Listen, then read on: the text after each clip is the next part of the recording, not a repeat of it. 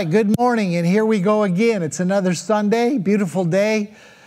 I bet it's starting to get warm now. Summer's in uh, pretty much full gear here in Houston, Texas, which means we have temperatures in the 90s and humidity just about the same percentage. So we we thank God every day for air conditioning in Houston, in Texas, actually all, all over the South. So I want to start today over in Ephesians chapter 3. Hope it's been a good week for you and you're ready to get stretched a little bit. Although the message this morning, the, the revelation, is not so much in, in the hearing as it is in the doing. And this is a, a teaching that I've had some requests to do. It's, it's a kind of a basic grace uh, teaching that if you have friends or relatives that you wanted to introduce the grace message to, to give a contrast between maybe the grace that they believe and the revelation of grace that you have. I'm doing a little bit of a contrast this morning, so I hope that it will help you. And if you're watching this because somebody has given it to you or sent it to your Facebook wall or messaged it to you, it's because they have something they would like to say to you. And maybe they are not sure of the words of how to say it, but they're trusting the Spirit of truth to maybe open your eyes to a bigger uh, dimension of grace than what you've seen before. So let's begin over in Ephesians chapter 3 and verse 2. Ephesians chapter 3 and verse 2, Paul says this. He said, If indeed you have heard of the dispensation of the grace of God which was given to me for you. Now, that, that word dispensation is a terrible word there, terrible translation. And it actually straightens it out in the center, center column of my Bible it says that the word dispensation actually means stewardship. There is no dispensation of grace. Grace has always been, is, and always will be how the Father works with humanity. What Paul is saying is there's been a stewardship given to me, this grace. In other words, I, I have this grace. I'm to look over it, I'm to dispense it, teach it, give it out. He said it's been given to me for you. So, what I want to do this morning is talk about the grace that has been given to me for you. And maybe the grace that has been given to you for other people, your family, your friends, your co-workers, people at church. Oh my goodness. How believers need to really find out what grace is. When we talk about grace, there probably isn't any other word from the Bible that is used more than the word grace. And I'd follow that up with saying there probably isn't any word in the Bible that has been used more wrongly than the word grace. At least Paul's definition of grace. I mean, grace, grace is part of thousands of church names. I mean, drive up and down the street, you'll see how many times, look in a phone book, that grace is part of the name of a church that has no clue about the grace that Paul talked about. And I'll talk about the grace that they see and the grace that Paul actually revealed just a minute. I just want you to see how misused this term has been. Go to the Christian bookstore, you'll see book titles that have the name but you read the books, they're full of law, they're full of guilt, they're full of effort, they're full of works. Uh, ministry names have grace all over them. I'm, I'm thinking right now of uh, John MacArthur, probably the most ungraceful man on the planet, that is quick to tell you how much God hates you how much he's reviled by the actions of your life. And the name of his radio program is Grace to You. Figure that out. It's anything but grace. Most of us ha- had a view of grace, at least I did. Let me tell you my view of grace before I understood grace. I had a view of grace that involved my obedience, that involved my sacrifice or my behavior to experience the release that God would give of His grace. In other words, I, I would see that I needed to uh, merit unmerited favor. And the way that I got into God's grace was, was, you know, by my obedience, my prayer life, my sacrifice, my commitment, all of those things, and God would be so pleased with me that He would extend grace. We saw, we saw grace, I saw grace more more as a reward than a gift. It was a reward. I mean, it was a good reward, it was wonderful, but nonetheless, it was based on something that I did to merit the grace. I want to tell you right up front this morning before I get into this make absolutely no mistake about it. Grace is a flat out gift. It's a gift. And Webster says that a gift is something that is voluntarily transferred by the giver without compensation. That's what a gift is. A gift is what a giver gives to somebody and they expect absolutely nothing in return. They don't require anything to come back. Now, make no mistake about it. The grace that Paul taught, real grace, pure grace, radical grace, hyper grace, has nothing to do with what you do. Now, now, make no mistake, it's a gift. Let me, let me walk you through three, three verses real fast just to emphasize and show that grace is a gift. Let's start with Romans chapter 5. We'll start and then we'll just move to the right a little bit. Romans chapter 5 and verse 15. Romans chapter 5 and verse 15. He says, For the free gift is not like the offense. For if by one man's offense many died, much more the grace of God and the gift by the grace of the one man, Jesus Christ, abounded to many. So we see that Paul calls it the gift that comes by grace or the grace gift. No confession, no meriting, no obedience, no sacrifice required. It is simply given by the giver without requirement of compensation in return. All right, let's read another verse Ephesians chapter 3. Keep turning to the right just a little bit. Ephesians chapter 3. I hope you really catch on all this today. This is good stuff. This is basic, it's foundational. Don't turn that, don't turn your computer off. You need to hear this because this is a message that once you get it deeply ingrained within you, you can dispense it. That's what I'm after this morning. I'm after giving you an understanding of grace that you can give into other people's lives. All right? It's a gift. Ephesians chapter 3, verse 7. Paul said, I became a minister according to the gift of the grace of God which was given to me by the effective working of his power. So Paul says it's, it's a gift that was given to me. It works in my life by the power of God. It flows out of me because of who God is, but it was a gift. One more Ephesians chapter 4, one chapter over. It says, But to each one of us grace was given, it's a gift, it was given according to the measure of the gift of Christ. So, however big that you measure the gift of Christ will be the amount of grace that you're experiencing in your life.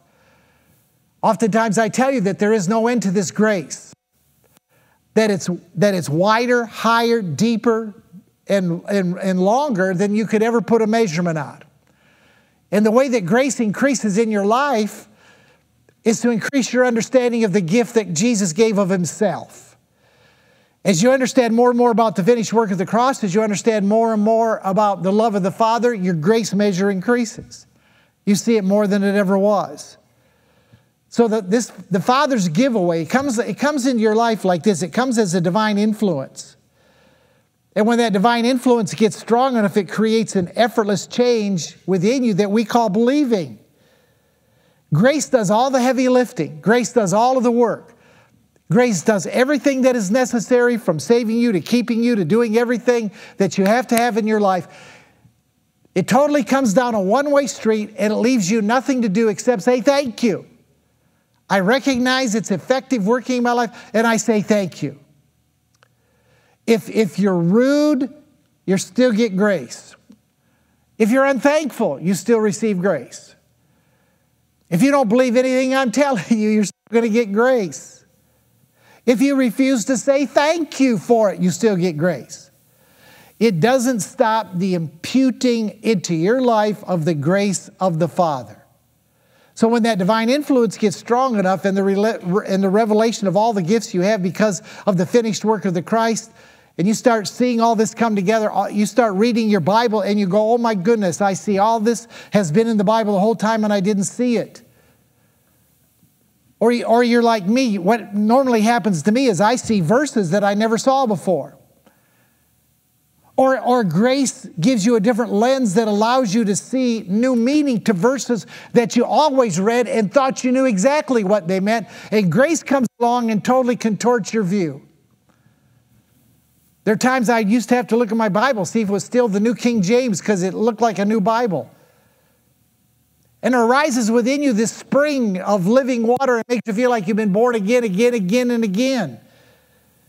Even if you've been a Christ follower all of your life, you experience this life giving flow in your spirit that you never knew existed before. And that's what grace, that's what grace gives to you. And I, all of that comes apart from your Bible, apart from it.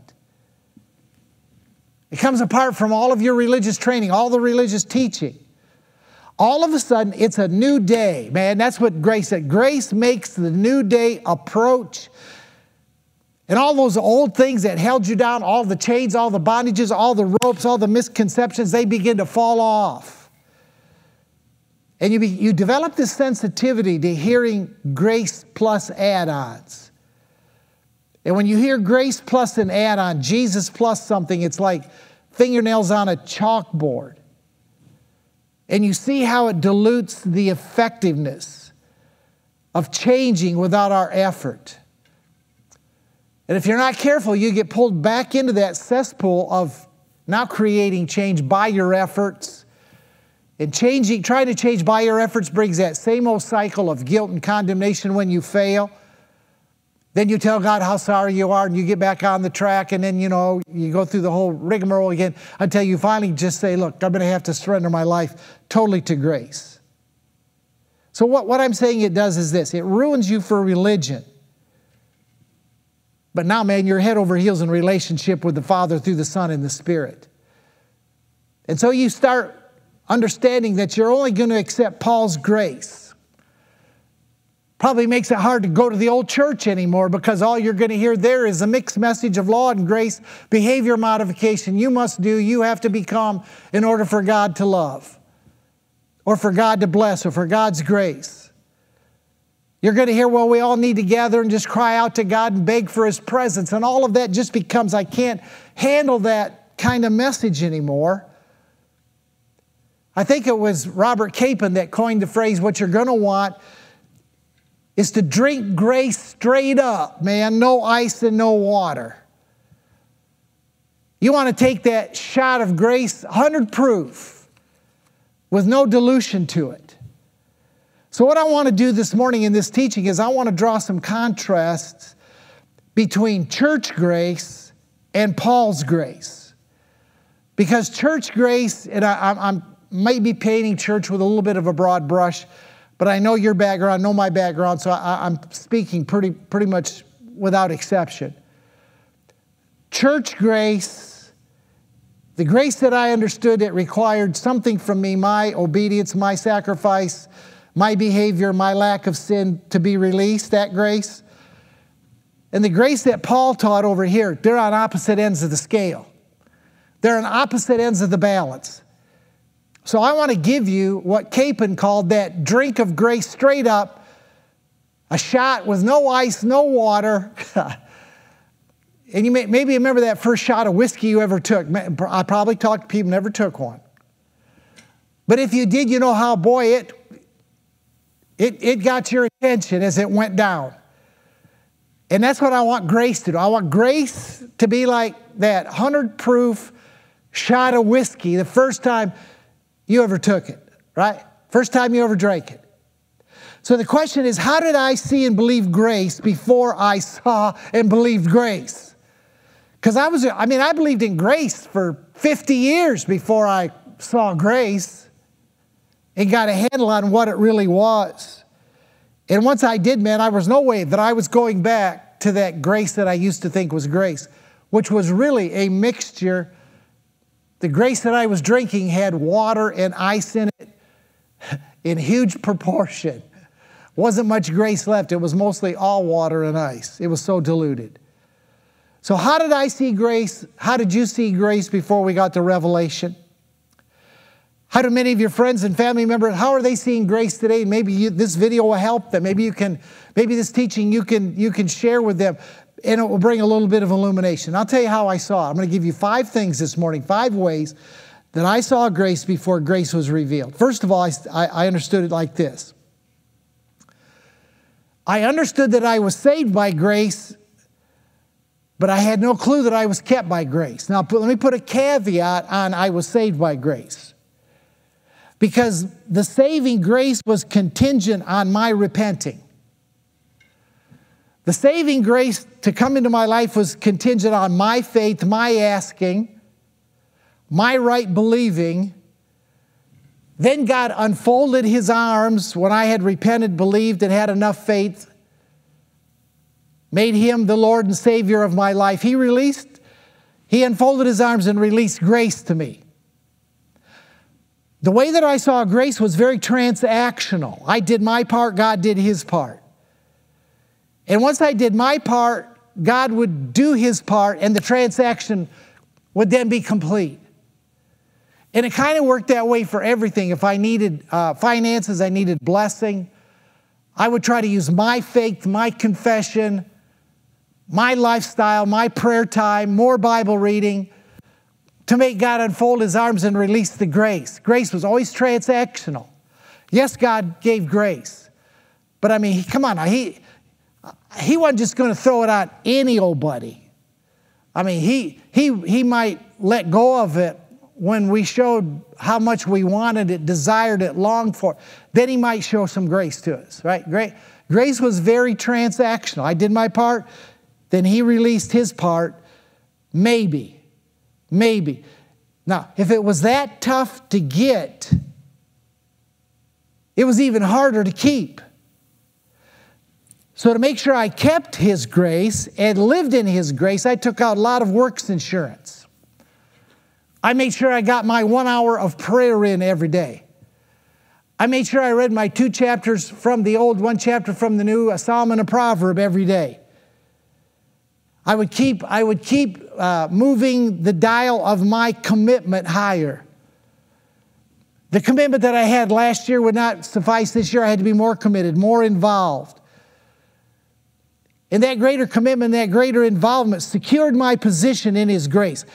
I was a classic Galatians chapter 3, verses 1, 2, and 3. I was, I was classic and thought the whole time that I was living in grace. Can you relate? Look what he says over here. It, Paul went to the church of Galatia and took them his message of grace, imparted it to them. But like so many of us, we have a tendency to work our way back into a merit system. I mean, even now, you have to catch yourself sometimes that you don't get back in that same old mindset. If I could just move it up a little bit, God would be happy.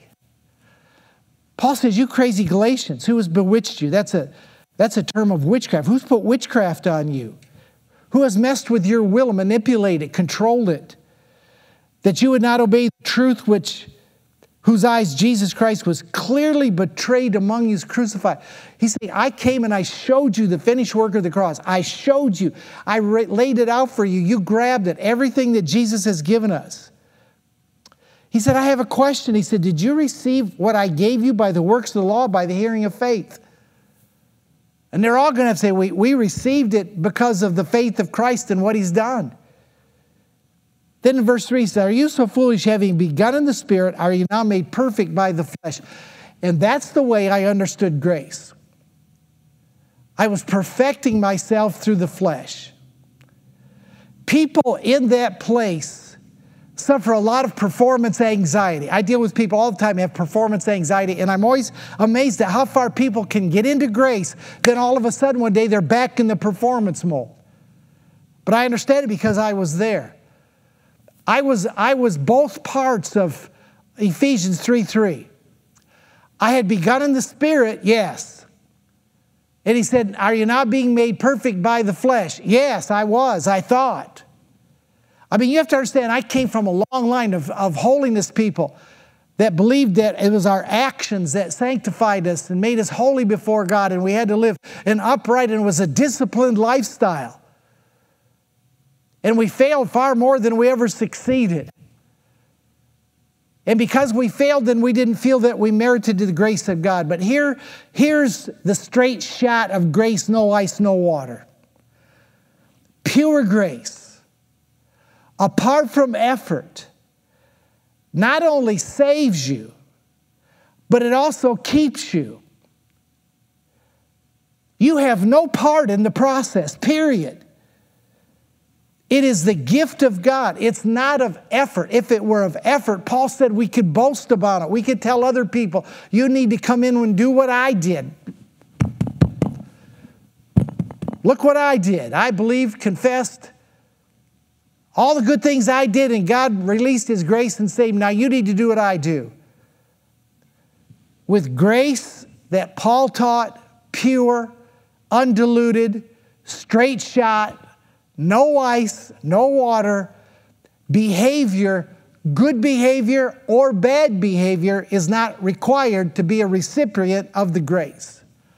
All right, here's one of the greatest grace passages in all of Scripture. If you ever want a go to passage, it's Ephesians chapter 1. And let me just read verses 3 through 7. Although you can read more verses than that, I think that you get the idea in these verses of the release of grace that God has given upon humanity apart from humanity's works. All right, this is the straight shot right here, right?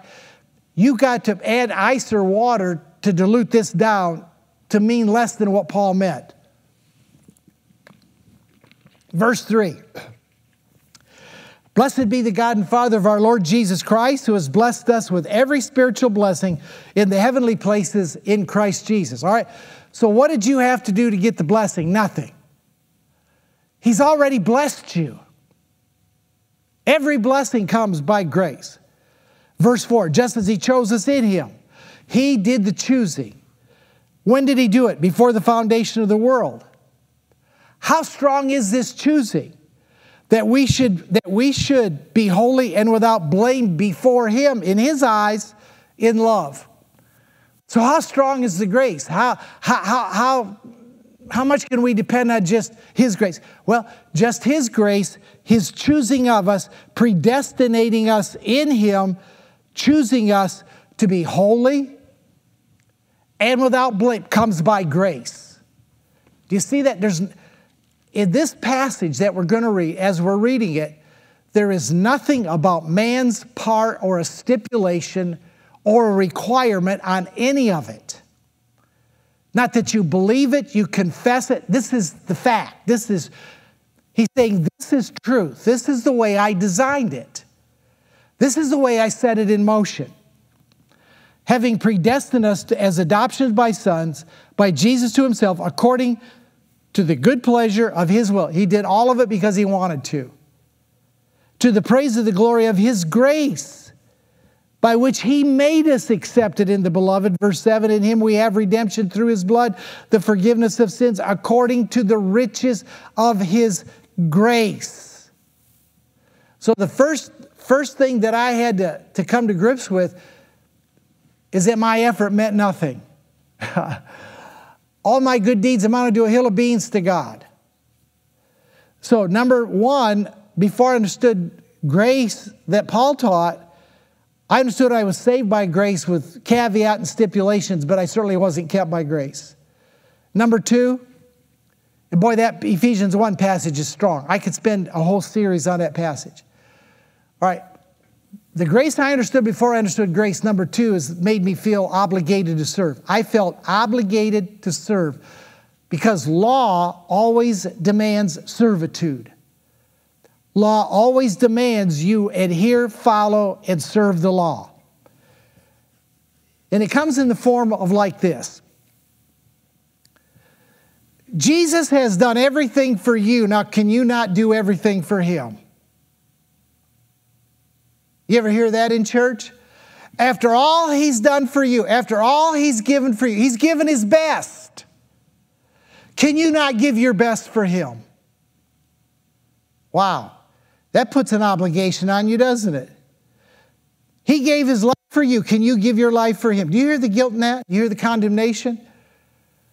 Do you hear? You look at him and you go, "Holy mackerel! Look at everything." I mean, wow, he did the whole thing. Uh, and so you start out, you start out, and and and and you always find there's more of you to give.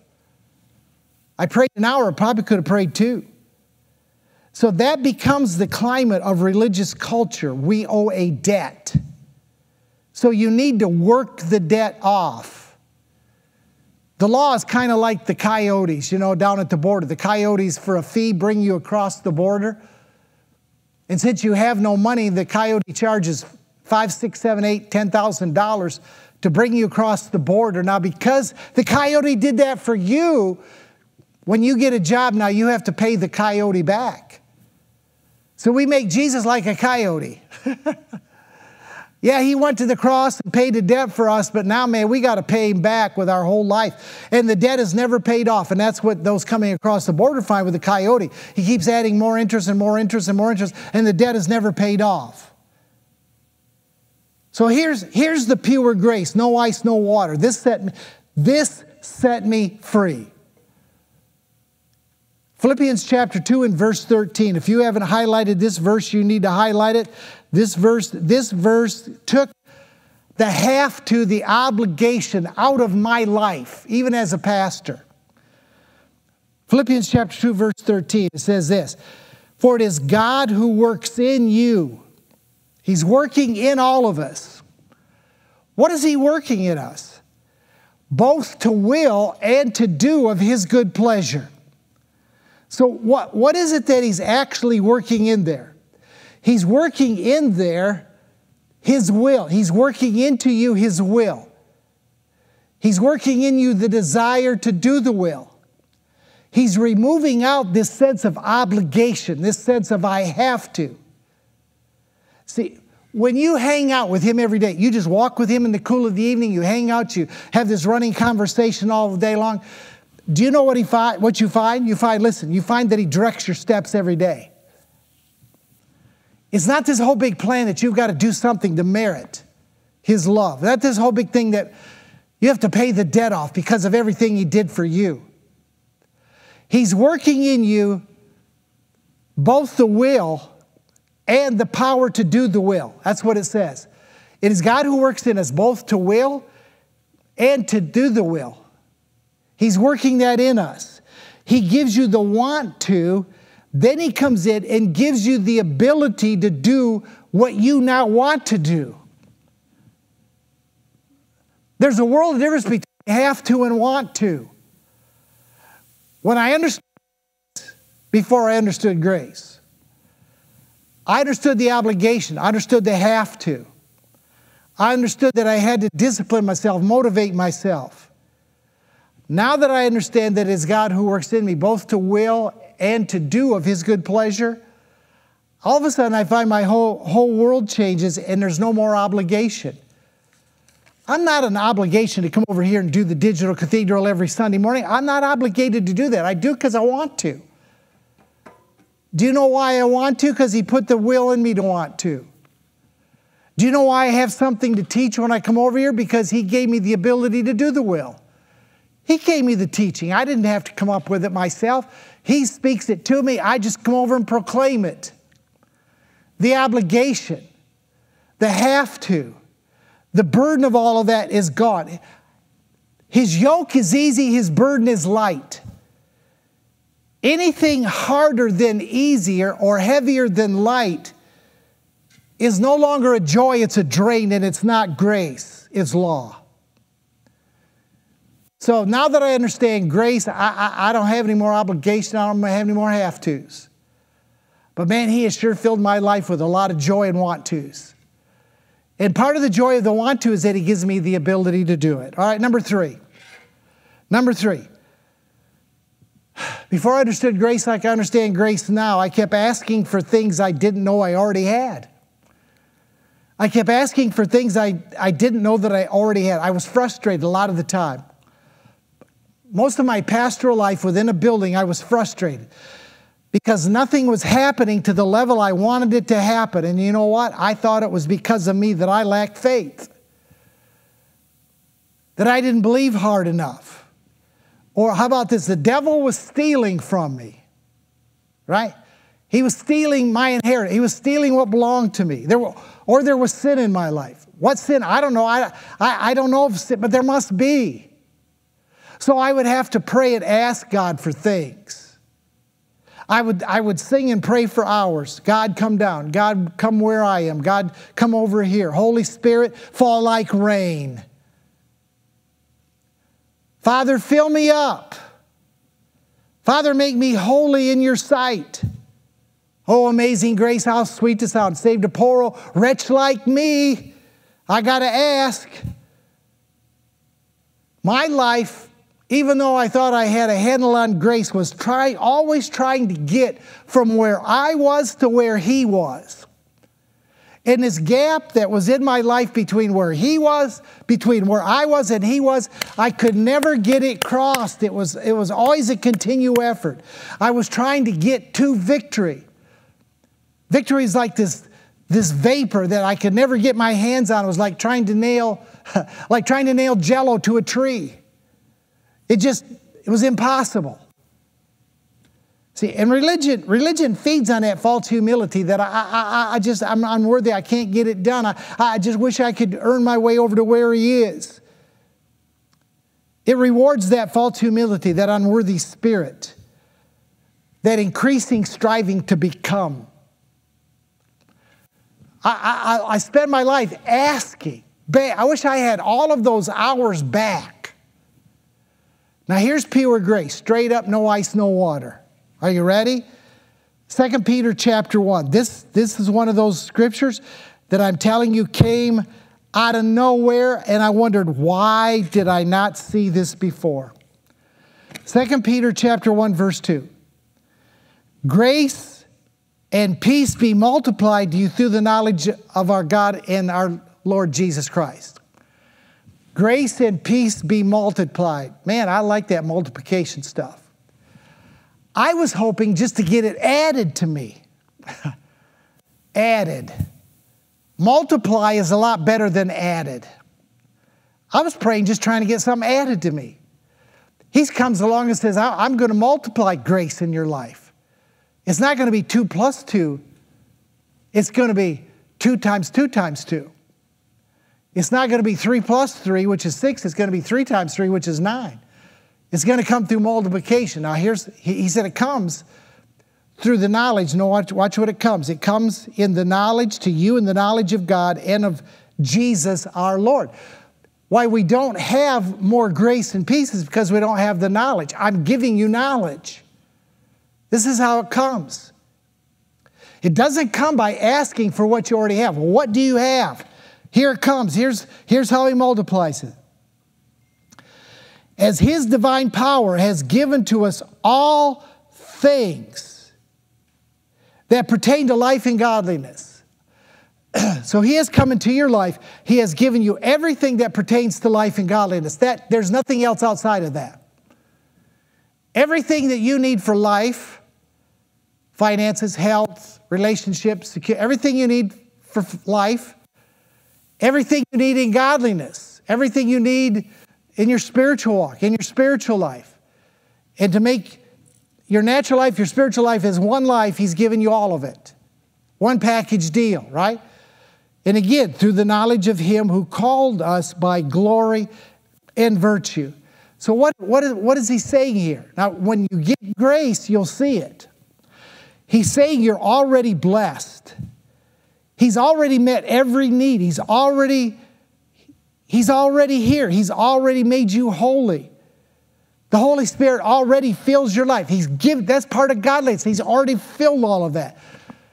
I'm going to I'm going to give you a little insight about my life. I don't ask for anything anymore. I can't tell you the last time I asked for something for myself.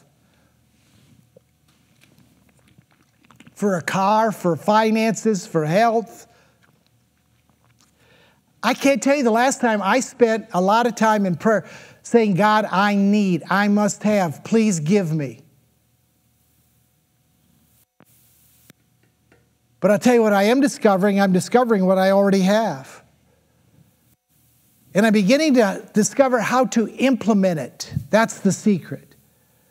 The implementation of it, He gave us the key. It comes through revelation, it comes through the knowledge of Him, right?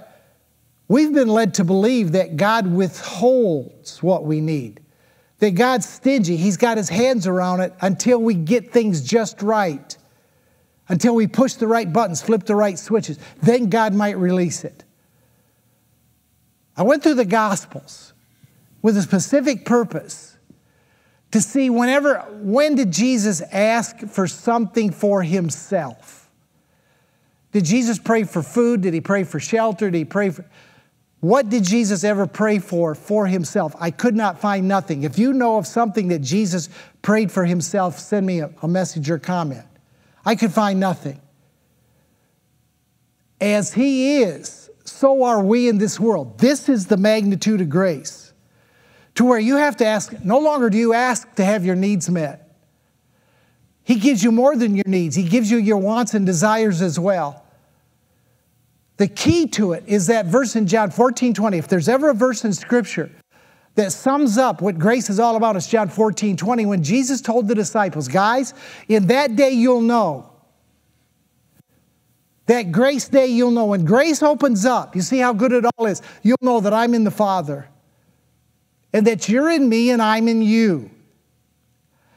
Out of that place that Jesus lived, out of that place of union, out of that place of oneness that he lived, that we are to live also. Listen, everything in life that you ever need or want will be supplied for you. You are in.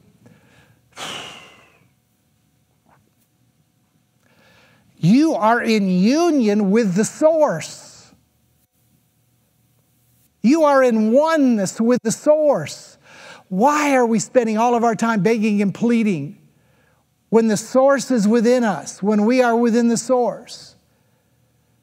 I didn't get it till I got grace. Straight up, no ice, no water, 100 proof. All right, number four. Number four. I was more sin conscious than righteous conscious. When I thought I knew grace before I got grace, I was more sin conscious than righteous conscious. Part of that is because I put so much ice and water in grace. The ice and the water that I put in grace that created a sin consciousness was that I must do to become. I had to do, I had to perform to become. Uh, Titus chapter 2, verse 11 and 12. To a holiness guy, I'm telling you, this, this makes a shift in your life that you can't deny. The reason I was so sin conscious is because I failed so many times. And I failed so many times is because I set a standard, I set a law for myself of achievement. And when I fell short of that, I felt bad and I told God I would try harder. I'd do better. It says in verse 11, for the grace of God that brings salvation, salvation, wholeness, healing, preservation, brings everything we need. That's what the grace of God brings. It has appeared to all men and it teaches us, verse 12 says, that denying ungodliness and worldly lust, we should live soberly, righteously, and godly in this present age. What teaches us? What strengthens us? What empowers us to do what we tried to do that created all of the sin consciousness? He said it's grace. Grace is a teacher. When grace teaches you, it also empowers you, it equips you. It equips you to do what you could not do with your behavior. With your religious, self righteous actions, you could not achieve the level that grace has achieved for you. Now we become aware of it. When you become aware of it, you enter into it. When you enter into it, you live it out. And as you live it out, sin consciousness goes, and what takes its place is righteous consciousness. Now, what I would suggest to you is that you begin to fill yourself with a sense of rightness, a sense of who you are, a sense of right identity. And as that comes in, it will automatically begin to push all of the sin consciousness and the failure consciousness and the I'm not worthy consciousness out of your life. I, I thought I had understood grace, but I put so much ice and so much water in it that made me fail. That when I failed, I felt I still lacked. Sin consciousness sounds like this. It'll come out in a message, a teaching, or thoughts in your head of repent, quit that, do better, try harder, stay away from that. And you develop laws to do that. You say, okay, I will never do that again. I will stay away from there. I, I won't get involved in it. And by setting that law up, you're putting an emphasis on yourself and your ability to keep it. Righteous consciousness puts an emphasis on what He has done already for you as you. So your, your, your, your focus now changes from your action to His already completed action. That's what grace does. Grace takes you and moves where you see. No longer do I see me and what I do. I see him as me and what he has already done. Now, in John chapter 8 and verse 15, let me see if I can illustrate this real fast. And I got to hustle on because I got one more to give you. John chapter 8 and verse 15. Man, we thought we knew grace, didn't we? We had no, we had no friggin' clue what grace was. We weren't experiencing grace, we were experiencing a works based transaction trying to merit the favor of God that we told everybody was unmerited. John chapter 8 and verse 15. Jesus says, You judge according to the flesh. You know, you judge by what you do, you judge other people by what they do. And so you get hung up on you judge other people by what they do, then you look at you and say, Well, I'm not so bad. Look at them. I'm not so bad. I don't do all the stuff they do. You judge and judge yourself. And Jesus said, I judge no one. I don't know where we get the judgment thing from because last week I read to you where Jesus said the Father judges nobody, put all judgment in the hands of the Son. Now we just read where Jesus said, I don't judge anybody. Do you know where judgment comes? It comes from you. You judge you all of the time the way that you judge other people as well, right? But that's the way that it works. That's the way that it works. I was more sin conscious than righteous conscious. One more verse. Because you need to change where you're looking, you need to change the focus. In 2 Corinthians chapter 5, last verse of chapter 5, it says this it says, He made him who knew no sin to be sin for us, that we who knew no righteousness might become the righteousness of God in him. Do you see the exchange? He comes along and he says, Okay, look, I know your head is filled with unrighteousness, your head is filled with sin. Your head is filled up with all those things that you think has separated you. I'm going to pull all the ice, all the water. I'm going to pour you a drink that's straight, 100 proof. I want you to drink this. And when you drink it, I want you to know that I'm pulling your sin out of you, putting it in me, and I'm pulling my righteousness out of me and putting it in you. We're just going to make a switch, an exchange. So now when you look at you, you don't see the sin, you see the righteousness. Focus. Get a different fo- focus on what He has done, not what you must do. That will lead you, that will take you into this effortless change and a life of righteous consciousness. All right. Number five, last one. Before I, before I got a revelation of grace, pure grace, radical grace, grace that Paul taught all the Gentiles, I thought I knew grace. And what it created in me, number five, was a stronger relationship with the written word than with the living word. I was a man of the Bible. I knew my Bible, and I still know my Bible. And you that hang in here know I use my Bible a lot. But I, this is where my relationship was. I scoured it night and day, not, not to discover Him, not to discover His love and His goodness not to discover His grace. I read this all the time to find out what I should do and what I shouldn't do. I read this all the time to see what He required of me, what He was asking of me. I read this all the time to see how to release blessing, how to release answers to prayer. You know, when I would find things, I would make a teaching and come over and teach the people at the church how to get answers to prayer, how to live in victory. Here you go. It's all right in here. I had great relationship with this. I read the Bible to modify my behavior, to please Him, not to discover Him. I, I, didn't read, I didn't read this through the filter of the finished work of the completed cross of Jesus because I didn't know about it. I didn't get that, I didn't have the revelation yet of what all Jesus had done for me apart from what I must do. So that produced a law mindset of what I should do, not Paul's grace of what he's done. I, I, I would read this in light of what I must do. I mean, come on, you read it the same way, right? All the, all the while, he's dropping into my spirit, already done, already done, already done. Let me find what I must do, already done, already done. A lot of confusion among Christ followers. And it's been fed by this double mindedness of law and grace. Law and grace. What I must do, what He's already done. What I have to do, His grace. Spirit truth comes within and it's revealed by the Father. And we read that, we see that. And yet we come back to the Old Testament, we see a God of the Old Testament. So which is it? Is it the God of law of the Old Testament, or is it this God of love, this Father that Jesus presents in the New? And, and, and, and before I understood grace, I tried to make them all fit together. It was like a jigsaw puzzle. I would take pieces from the old, try to get it to, to, to fit in with the pieces of the new, try to get the picture complete. there is no complete picture in that.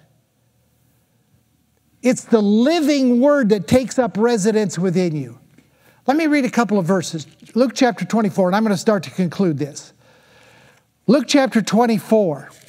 Look, what, look, look at this. Luke chapter 24 and verse 27. It says, "In beginning at Moses and all the prophets, he expounded to them in all the scriptures the things concerning himself. this book ought to do one thing it ought to point to the Christ that lives within. Come down to verse 31. Verse 31, same encounter. Their eyes opened and they knew him. And as soon as they knew him, he vanished out of their sight. He did, they, don't, they didn't need the visible. They knew him. They had intimate, knew him. Intimate relationship. And they said to one another, Did not our hearts burn within us when he talked with us? The hearts burned when he talked with us. And while he opened the scriptures to us, talking to disciples, followers of Jesus, and they didn't have the scriptures open because he wasn't talking to them. Listen, his relationship, the living word's relationship with you, is what opens the scriptures. Reading the scriptures to try to find him or figure him out is the wrong process. The process is understanding the truth of God Himself lives within you and He will lead you to truth. So that when you look at the book, you see it through the filter of what He has opened to you. That's where your strength's got to be. Your strength is in the living word, not the written word. Grace takes you straight to Jesus, the living word, the source of all truth, which liberates you, which sets you free. All right, let me say this and I'm done. The church grace that I had all my life of mixture works continually to try to make you an improved creation. Straight grace, no mixture, walks out of the tomb with Him, walks you out of the tomb with Him in full union, not as an improved creation, but walks you out as a new creation. Grace, I'm telling you, pure grace in your life is only going to get stronger and stronger. It's going to get stronger. And any ice or water that you've got in it is going to be extracted. It's coming out. Until you drink that until you drink that shot straight up with no ice, no water. It will be all Him plus nothing. This comes by revelation alone. It comes by the Spirit of truth within you alone. Don't work at it. Don't psych yourself up. Rest, trust, and believe in everything that He personally reveals to you. He's revealing grace to all of us who thought we knew grace. And the grace that He's revealing is a whole lot bigger than we ever imagined. But what joy, what victory, what a triumphant life it brings. God bless. I'll see you next Sunday morning at the Digital Cathedral. Don't forget Wednesday, 8 p.m. Central Standard Time on Facebook page. Let's talk about these five a little bit more. See you Wednesday, next Sunday. God bless.